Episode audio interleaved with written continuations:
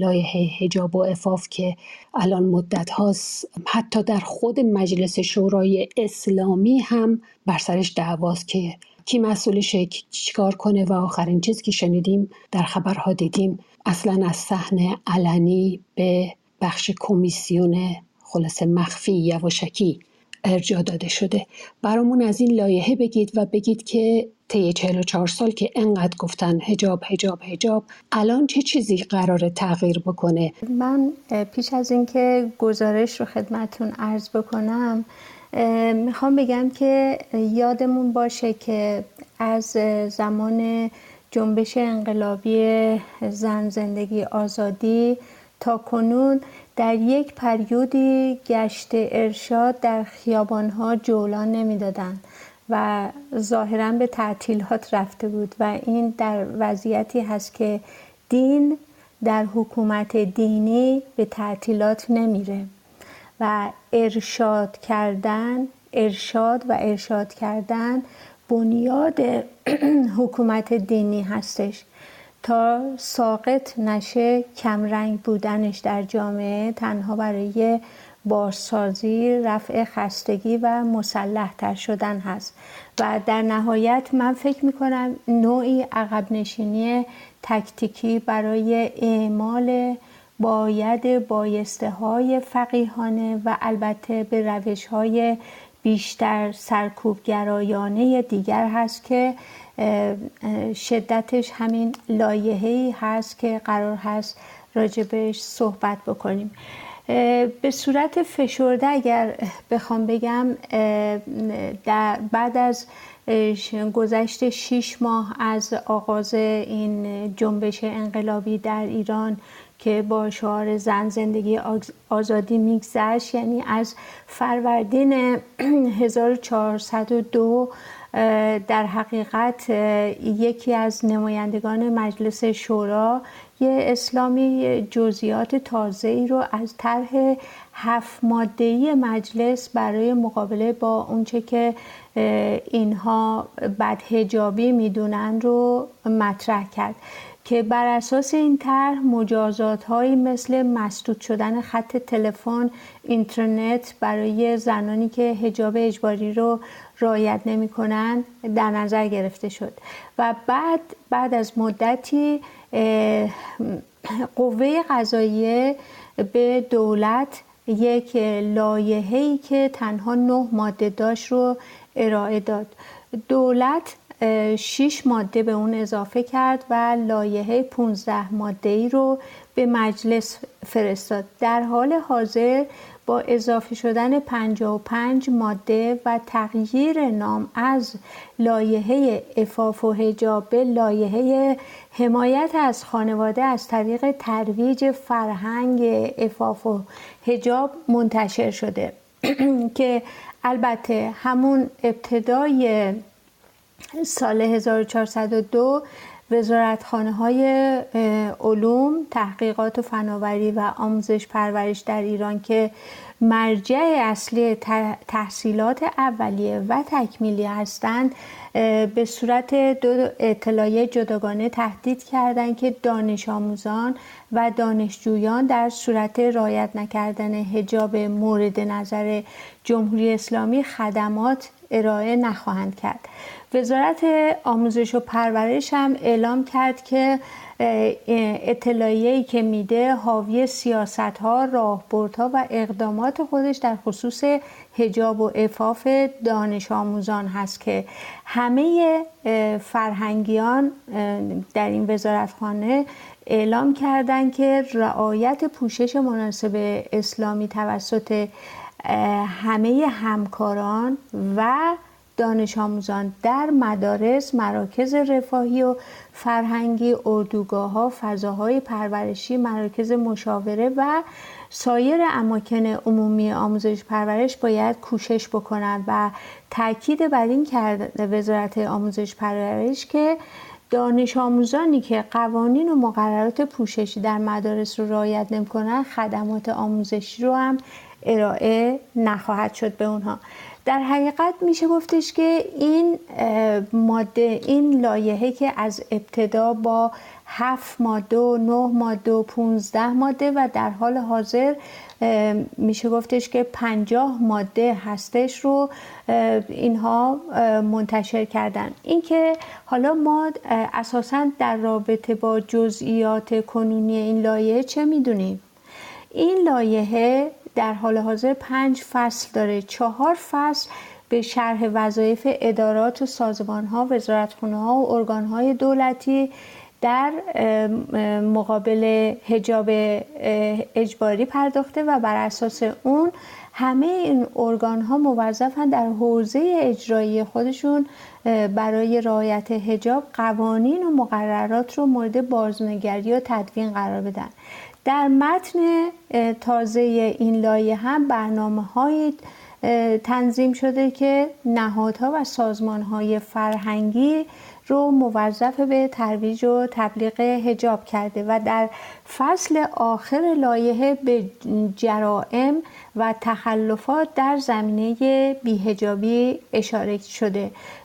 و به صورت منفصل مواد متعددی رو در زمر جرائمی در نظر گرفته که برای مرتکبان مجازات های از جمله زندان و پرداخت نقدی رو به همراه داره. ممنوعیت خروج از کشور توقیف گذرنامه محرومیت از حقوق شهروندی هم بخشی از مجازات های تعیین شده در این لایه هست. در حقیقت در این لایحه برخورد میدانی با زنان یکی از مهمترین برنامه های پیش بینی شده و تفکیک جنسیتی در دانشگاه ها و بیمارستان ها و مراکز درمانی اداری آموزشی اماکن گردشی و اینها هستش. می‌تونم اینطور عرض بکنم که این لایحه نخستین که من به صورت فشرده عرض کردم خدمتون با یک سری اعمال اصلاحاتی ظاهر در کمیسیون قضایی حقوقی مجلس با نام همون لایحه حمایت از خانواده از طریق ترویج فرهنگ و اینها منتشر شد. و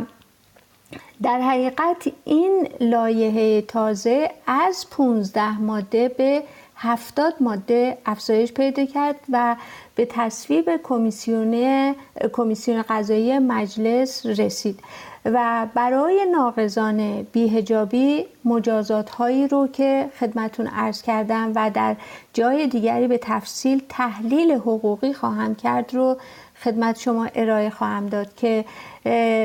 نمایندگان مجلس شورای اسلامی در جلسه علنی مجلس با پیشنهاد بررسی لایحه افاف و هجاب در کمیسیون داخلی و خروج اون از صحن علنی موافقت کردند. حالا این پیشنهادشون بر چه مبنایی بوده است این رو ارز کنم که این لایحه برای رسیدگی به کمیسیون حقوقی و قضایی به عنوان کمیسیون اصلی ارجاع شد و بر اساس اصل 85 قانون اساسی موافقت کردند که این لایحه با استناد به اصل 85 قانون اساسی اینطور هست که برای تصویب نهایی که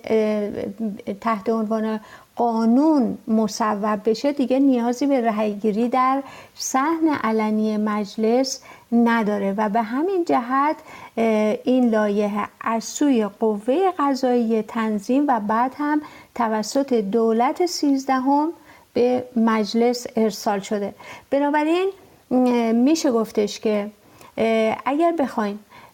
اصل 85 قانون اساسی رو واکاوی بکنیم این اصل میگه که مجلس نمی‌تونه اختیار قانونگذاری رو به شخص یا هیئتی واگذار کنه. اما در صورت ضرورت می‌تونه با رعایت اصل 72 که میگه مجلس نمی‌تونه قوانینی وضع کنه که با اصول و احکام مذهب رسمی کشور یا قانون اساسی مقایرت داشته باشه. بنابراین این اصل 85 و اصل 72 در واقع برمیگرده به اصل نخست قانون اساسی رژیم که رسمیت دین اسلام رو وارد قانون کرده یعنی یک چیزی که اساسا در نظام های دموکراتیک وجود نداره به حیث سیاسی و نظام حقوقی.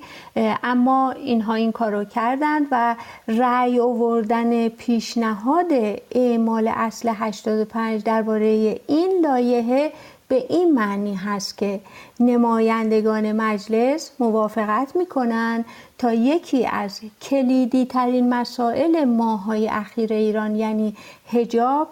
بدون نظر همگی اونها و بدون بحث علنی شدنش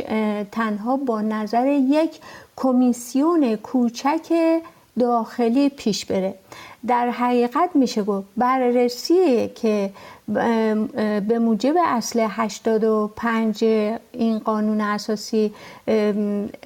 در حقیقت انجام شده